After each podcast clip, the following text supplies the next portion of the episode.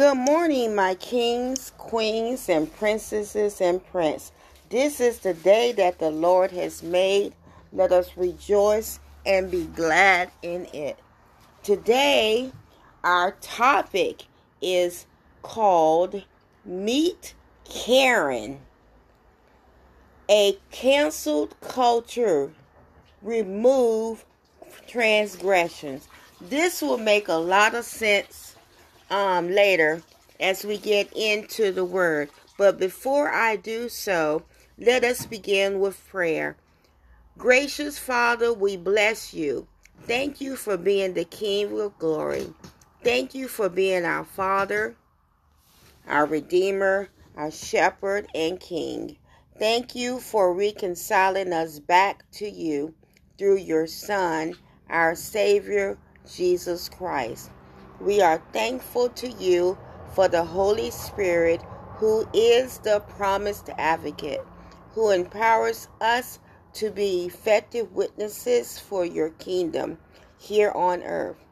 We thank you for loving us and watching over us. Lord, let all that we are praise you. We will praise you as long as we live. We will sing your praises with our dying breath.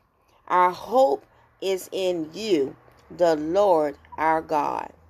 You created heaven and earth, the sea, and everything in them. You keep every promise forever. We stand amazed at how awesome you are. How amazing is the triune God. There's just not enough words. Amen. If you have your Bible or your social your um your media device, turn with me or click on Psalm 103 verse 12. Psalm 103 verse 12.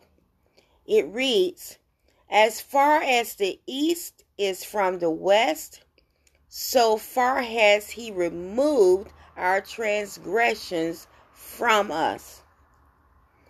Let me say it again. As far as the east is from the west, so far has he removed our transgressions from us.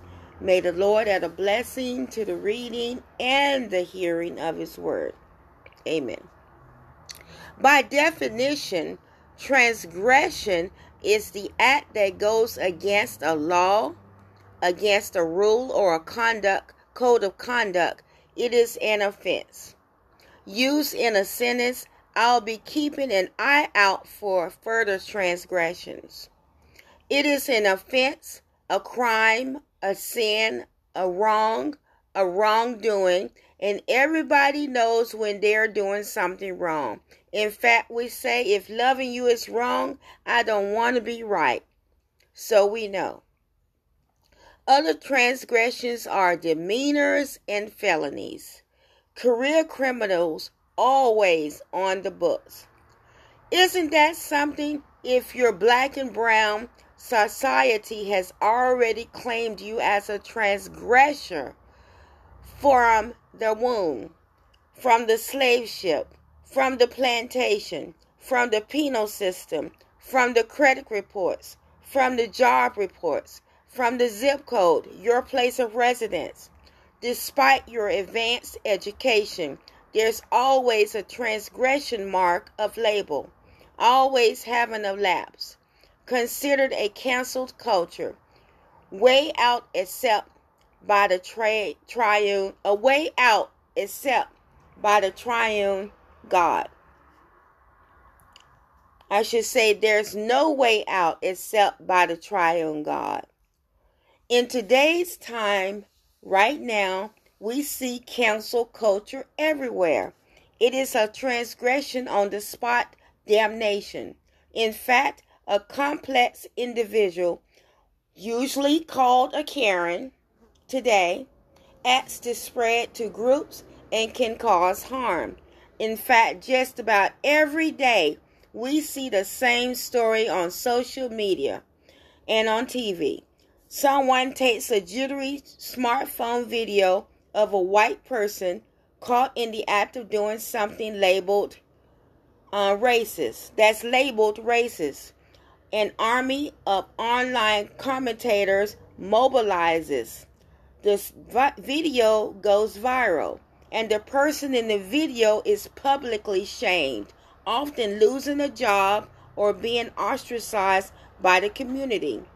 His or her name becomes a hashtag for hate, as we say, a Karen. I had this in my massage therapy business years ago, a few years ago, but wondered where these people came from. It became so bad that we had off duty police to come in for services, and many gladly did as a protection for, for us from the Karen harassment. During the COVID 19 pandemic, no other social phenomenon has been as widely written about, discussed, and argued over as cancel culture. Anyone uses their own everyone uses their own definition, contradicting others, sowing confusion, arousing anger, scorn and moral outrage, and stifling debate. Many psycho- psychology researchers view cancel culture as synonymous with social media activism, but this doesn't fully explain the psychology behind it. Canceling is an individual's violational act of publicly rejecting and actively pursuing harm against a perceived transgressor. There are two parties in every canceling episode the person who cancels, the canceller, and the entity that is the person, group, or organization that is canceled. Canceling requires the canceller, who's Karen, to engage in three psychological processes Number one, to identify or become aware of a transgression and judge it to be significant. Number two, to experience strong negative emotions. And number three, to act punitively and visibly to harm the transgressor. The sad thing is that canceling begins with a real or perceived transgression by the canceled entity that the canceller observes or is made aware of and deems to be serious. The transgression can be about anything such as the violation of a strongly held political value, effusively praising a loathed politician or a social justice value tweeting in support of transphobia, saying something racist to a stranger, etc., that the canceller deems to be significant. A strong held value in a different domain, like animal welfare, also qualifies as a transgression, like serving meat, lion meat, or swan meat in a in someone's restaurant. That's another example. But the canceller, the Karen experience, strongly negative, strong shows strong negative emotions such as outrage, disgust, fear, and anger in response to the transgression in their mind and in their eyesight. This results in an active and public rejection response such as calling them out, along with other punitive, socially visible actions of varying degrees, getting them fired, shaming them, ruining their reputation, and private actions threatening them through email. Again, the goal of the Karen is to punish and harm another. Other ways to businesses and is about the withdrawal of financial financial support, such as making purchases. Canceling is broader, often targets individuals and uses a variety of punitive actions. Both boycotting and canceling are meant to punish the perceived transgressor. Now, they haven't been um, charged with anything, it's just their perception of the quote unquote transgressor. However, canceling does much further, stemming from stronger emotional reactions. The Karen or the can- canceler's punitive actions appear disappropriate. That's the key word. Their actions appear disappropriate to the magnitude of the transgression. Relatedly, when canceling someone, the canceler bypasses the legal due process. There is no complaint, no trial, no prosecution, no conviction, and no presumption of innocence until proven guilty. The canceler's judgment that the transgressor is at fault is significant to trigger punitive action. This is where we are in the world today.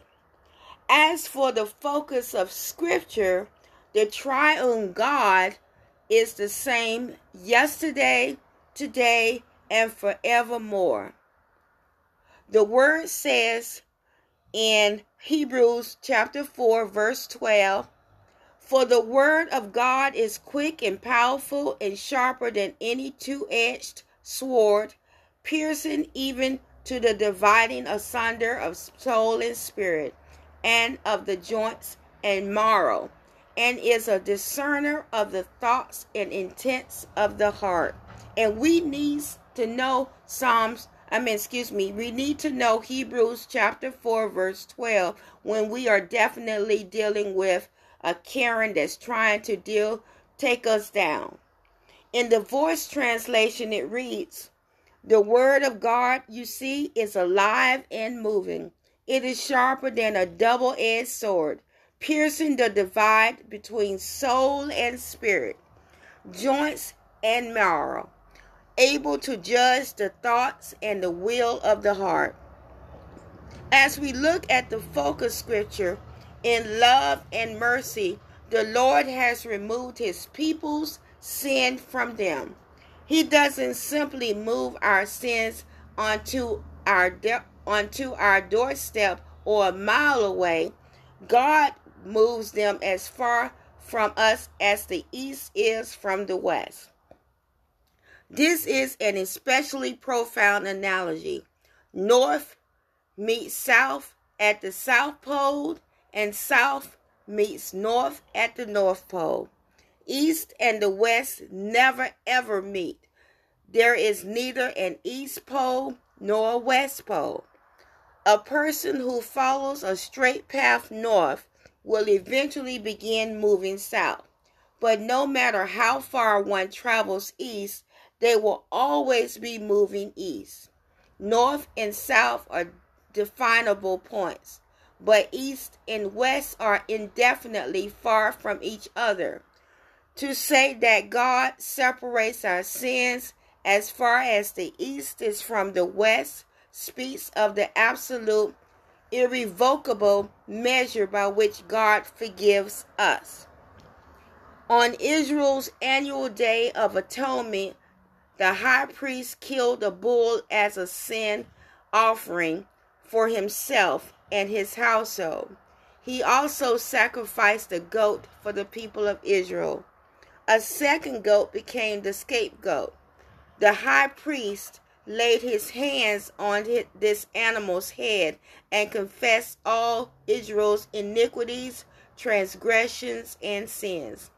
Then he sent the scapegoat unto the wilderness where it symbolized carried the nation's sin over the horizon, never to return. Thus, the people's sins were removed far from them. And we can find this in Leviticus chapter 16. If we were to search for the sins the Lord has removed from us, we would never find them because Jesus, the Lamb of God, has taken them away. as quoted in John 1, verse 29, from those who came to him in faith. When we turn away from that gift, we uh, resign ourselves to bear punishment for sins ourselves. Remember, there is infinite scripture in the Lord's promise to bless the people of Israel. That is us, if they would obey him. Psalms 105 reminds us of the Lord's promises and goodness to Israel. That's us. It says, Come, offer thanks to the eternal, evoke his holy name, tell other people about the things he has done, sing songs of praise to him, tell stories of all his miracles, Re- revel in his holy name. May the hearts of the people who seek the eternal celebrate and experience great joy. Seek the eternal and his power. Look to his faith constantly. Remember the wonderful things he has done, his miracles, and the wise decisions he has made. O children of Abraham, his servant. O children of Jacob, his chosen people. He is the eternal, our true God. His justice extends to every corner of the earth. He keeps his covenant promises forever and remembers the wor- word he spoke to a thousand generations. The covenant he made with Abraham and his sworn oath to Isaac, his son. Then God confirmed it to Jacob decreed it so to Israel, he promised a never ending covenant, saying, I will give you the land of Canaan as your part. It will be your inheritance. When God's people were only a few in number, indeed a few, they were strangers in a foreign land. They roamed from place to place, from, king, from one kingdom to another. God didn't allow anyone to tyrannize them. He rebuked kings in order to protect his people. Do not lay a hand on my anointed people. Do not do any harm to my prophets. He ordered famine to grip the land and cut them off from their supply of bread. But long before, he had sent a man ahead of them Joseph, who had been sold into slavery. At first, his masters shackled his feet with chains, placed his neck into a collar of iron. That was until the Eternal's promises came to pass. His word tested Joseph and proved him worthy. The king sent out the order to release him from prison. The ruler of Egypt liberated him from the chains. Then he put Joseph in charge of the royal household, made him ruler of all the royal possessions, allowed him to imprison the royal officials, officials whenever he saw fit, and impart wisdom to the elders in the land. Then, when the time was right, Israel also went to Egypt. Jacob resided as an alien in the land of Ham. And while they were there, the Eternal made his people prosperous. He made them stronger than their enemies. He turned the Egyptians' heart against his people to cheat and scheme against his servants. Then he sent his servant Moses and Aaron, the men he had chosen. They did all the signs he planned for them to do among the Egyptians, and they performed miracles in the land of Ham. He sent darkness to cover the land. They did not stray from his word. At their at his command, their waters turned to blood. Their fish began to die. Throngs of frogs covered the land, invading even in the chamber of their kings. At his command, a swarm of flies arrived, and gnats came all over their land. He caused hail to fall instead of rain. Lightning flashed over all their land. He struck their vines and their fig trees He destroyed the trees over all their land. At his command, locusts came, young locusts marched beyond number, and they ate up all the plants that grew and all the fruit over their land. He also brought death to the firstborn in all their land, the first offspring of each man. Then he brought his people out of slavery, weighed down with silver and gold and of all his tribes none not one of them stumbled. Not one was left behind. Israel israel i'm sorry egypt was glad to see them go for pharaoh's people had been overcome with fear of them. He spread out a cloud of, to cover his people and sent a fire to light their way at night they asked and he sent them coveys of quail satisfying their hunger with the food of heaven. He split the rock and water poured out. It, it flowed like a river through the desert. For he remembered his holy covenant with Abraham, his servant. That's why he, pers- he rescued his people joyously and why his chosen ones celebrated with shouts and singing. When the time was right, he gave them land from other nations so that they might possess the works of their hands, so that they would be able to reach his commands and obey his laws. Praise the eternal. So rise today to the eternal. Rise today and remember the wonderful things he has done, his miracles, and the wise decisions he has made and a Karen is no match for the eternal. So rise today. We have to remember that the triune God has this too. We have to stay with God with our total mind, body, and inner spirit, total trust, and total faith. Selah. Have a blessed and beautiful day in the Lord. Love yourselves, love others, forgive yourselves, and definitely forgive others.